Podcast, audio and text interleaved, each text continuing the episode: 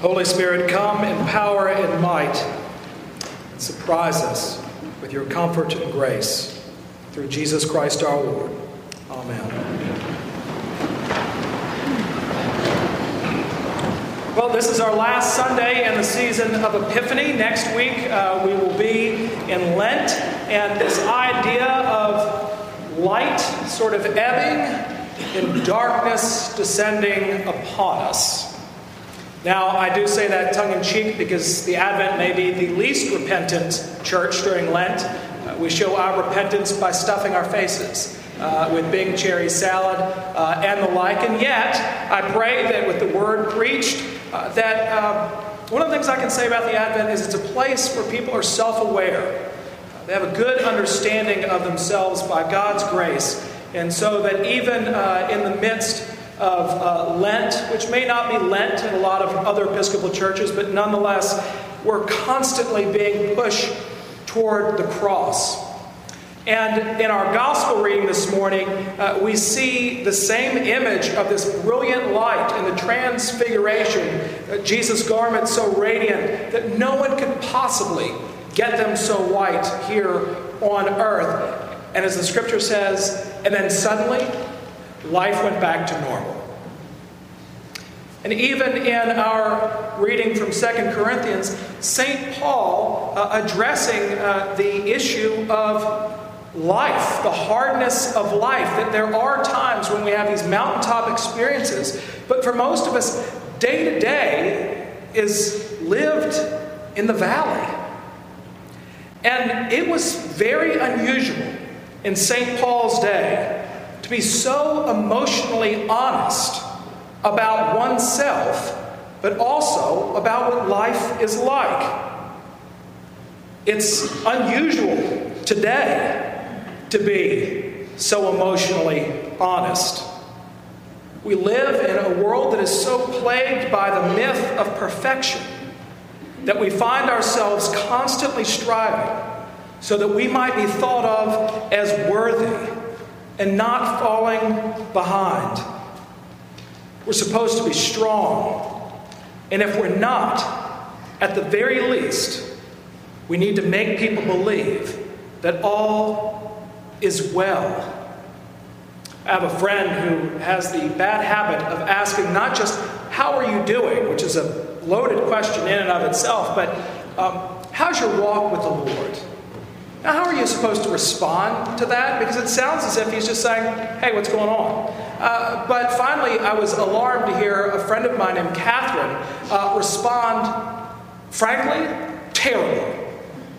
Now, do you want to hear the rest? And of course, my friend was so taken back by the honesty uh, of her answer. And I just think to myself often when somebody asks you, How's your walk with the Lord doing? or something as simple as, How are you? What would it look like? To be honest, well, our, our world doesn't foster any sort of environment where we can be honest. We have to talk about how wonderful our, our lives are, how wonderful our kids. I mean, this is what Facebook is about, right? You put up all the beautiful pictures on Facebook, right? You don't, you got the beautiful picture of your family. You don't put up the picture of the one taken right before where one of your children is biting the other one and the baby is pulling your hair and you're scowling at your spouse. No one puts those up uh, for some reason. Because there's so much pressure on us to project perfection to the world. And this idea of living in the world is so radically different from the reality of life. And as it is expressed by St. Paul in chapter 4 of Second Corinthians. See, Paul had this wonderful ministry to Corinth. He went and planted the church, and before you knew it, everything just went pear shaped. And so that's why Paul had to write his first letter to the Corinthians, where he talked about all their woes and troubles and everything that was going on. And needless to say, he really didn't endear himself to the church in Corinth by doing that. And so, already, even before this second letter, what precipitated it broke out, you had factions in the church of Corinth who said, I'm for Cephas, that is Peter. I'm for Apollos, another preacher. And others would get higher and holier than thou and say, Well, I'm for Jesus. And Paul was not a great orator. He wasn't a great preacher. His message was very simple. And add insult to injury, when the Corinthian church tried to give him money, St. Paul refused. And they knew that St. Paul had taken money from the Macedonian church, those backwoods, backwater people up in northern Greece. But he said, no thank you to the Corinthians. So Paul didn't necessarily endear himself, although he was still their father and God. And then come along the Judaizers, and this is what precipitates the second letter. They came in preaching the law and the adherence to the law. That is, it's not enough to be Christian. Really, all Christianity is, is Judaism for Gentiles. You must keep all of the dietary laws, all of the Levitical restrictions, all of that is still for you today. And if you want to be close to God, it's going to be marked by this outward conformity of your life, and not just what the law says, but you need to be perfect. You need to be really, really good. And if you do that, you will experience the power of God manifested in your life like you've never known before. And the church in Corinth said, That's what we want. We want to look good and we want power. And then St. Paul writes them. And rather than making an apology for himself, Paul writes to them of the gospel message, of himself and humanity in general. And he declares that we are but fragile jars of clay. But we have this treasure in earthen vessels to show that the transcendent power belongs to God and not to us. We are afflicted in every way but not crushed, perplexed but not driven to despair, persecuted but not forsaken, struck down but not destroyed, always carrying in the body of death Jesus, so that the life of Jesus may also be manifested in our bodies. This is brutally honest about us and about St. Paul. So much so that when Paul writes that he was struck down, he's not talking about being physically struck down, he's admitting to being depressed. That's what that Greek word means. St. Paul is saying, There are times where it is very dark in my life, and I'm not sure where the light is going to come from. I'm trusting in God, but it's still dark. the pressure on St. Paul, on the church in Corinth, and the pressure on all of us is real. It's not a figment of our imagination. It's not an issue of, oh, just let it roll off your back. But we feel it day in and day out. Former Yale professor William Deresiewicz uh, recently wrote a book called Excellent Sheep The Miseducation of the American Elite and the Way to a Meaningful Life. Flying off the shelves. He writes A large scale survey found self reports of emotional well being have fallen to the lowest levels in 25 years. 50% of college students report feelings of hopelessness. One third reported feeling so depressed that it was difficult to function in the last 12 months. These generation Y's, these millennials, are stressed out, overpressured. They exhibit toxic levels of fear, anxiety, depression, emptiness, aimlessness, and isolation. In the Huffington Post, Madeline Levine writes Preteens from affluent, well educated families experience among the highest rates of depression, substance abuse, anxiety disorders, somatic complaints, and unhappiness of any group of children in this country. As many as 22% of adolescent girls from financially comfortable families suffer from clinical depression. And even the provost of Stanford University, one of the most selective universities in our nation, said this Increasingly, we are seeing students struggling with mental health concerns, ranging from self esteem issues and developmental disorders to depression and anxiety eating disorders, self mutilation behavior, schizophrenia, and suicidal behavior. These are just observations. not judgments, but the reality of the way things are. And so, what do you say to not just these young people, but to those of us who feel the same pressure in our own lives? Do you say, they're there, try a little bit harder, get over it? There's a silver lining behind every cloud? No, because for some of them, they can't even see it. That's why St. Paul writes here in, fourth, in the fourth chapter of Second Corinthians that the minds of unbelievers have been blinded by Satan. Even if you were to place reality in front of them, the unbeliever couldn't see it. And even those of us who are believers, because our will and our emotions are still struggling with sin, we find it hard to believe that there's a way out of it. And yet, Paul, puts forward hope in the midst of despair and darkness in the message of the gospel and in the person and work of Jesus Christ. And how did he do this? He did it through preaching. Thought it was funny when I looked up in Merriam Webster what the definition of preaching was. It said, to write or speak in an annoying way about the right way to behave. So here I am, a preacher Hopefully, doing none of that. But preaching has such negative connotations in our day, and yet that's the primary means by which God gets his gospel out.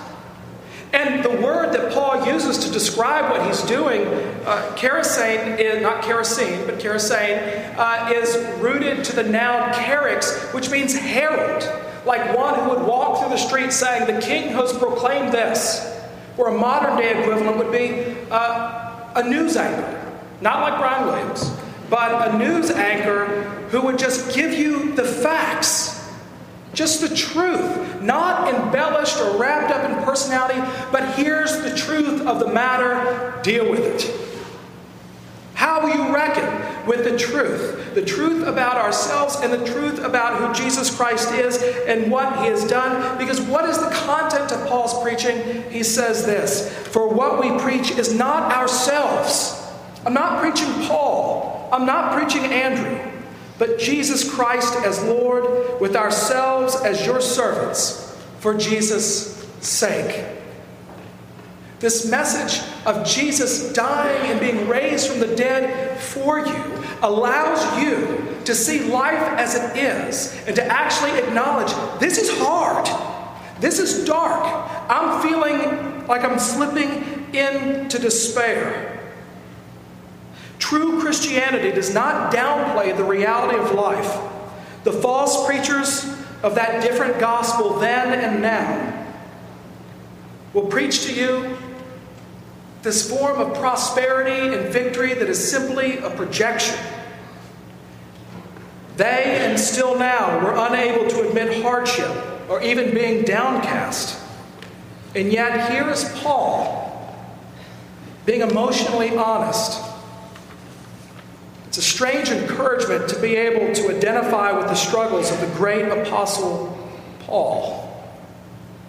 And yet, what the Bible presents to us is this narrative of the reality of life. So, when we read in Psalm 23, Yea, though I walk through the valley of the shadow of death, I will fear no evil and in Isaiah 43 2, when you pass through the waters, I will be with you, and through the rivers they shall not overwhelm you. When you walk through the fire, you shall not be burned, and the flame shall not consume you. What the Bible says is not, you know what, life with Jesus is great. What the Bible says is you're going to walk through the valley of the shadow of death, but thy rod, thy staff, they comfort me.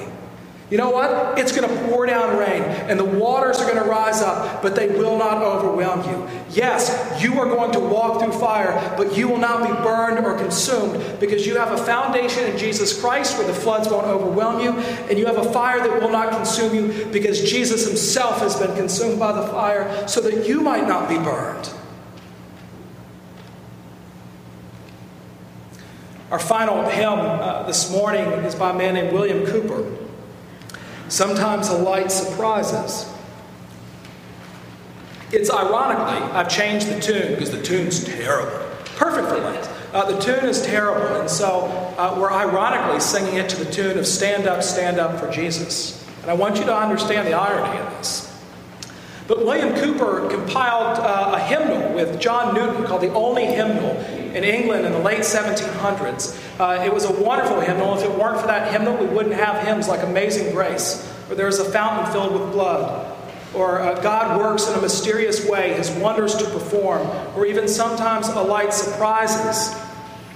And as they were writing these hymns, uh, they found a little bit of a setback, and that is that Cowper was often institutionalized for insanity and suicidal behavior. Newton tried and labored on to try to finish the hymnal, as he said, quote, to be a monument to his friendship with Cowper, who was in a mental institution. And in spite of his best intentions, Newton found that, quote, the mysterious providence of God had seen fit to cross his wishes. Unable to complete the work without Cowper's assistance, Newton laid it down. Now, of course, Newton would go on to complete the hymnal, but Cowper would, for the rest of his life, battle depression and attempts at suicide until he died an old man. So, as we sing this hymn, sometimes a light surprises. The Christian, while he sings, it is, it is the Lord who is risen with healing in his wings. When comforts are declining, he grants the soul again a season of clear shining to cheer it after the rain. This morning, if you are being crushed, if you are being driven to despair, persecuted, forsaken, struck down, even destroyed, know this because of the death and resurrection of Jesus Christ, you have been given a treasure. It is not of you, but is from God Himself. It is the precious message of the gospel planted in your fragile little heart, you jars of clay, you cracked pots. And when it seems like the darkness might overwhelm you, remember this, child of God. The surprising light of God shines in the darkness and brings truth and life. And ultimately, the darkness has not overcome it. Amen.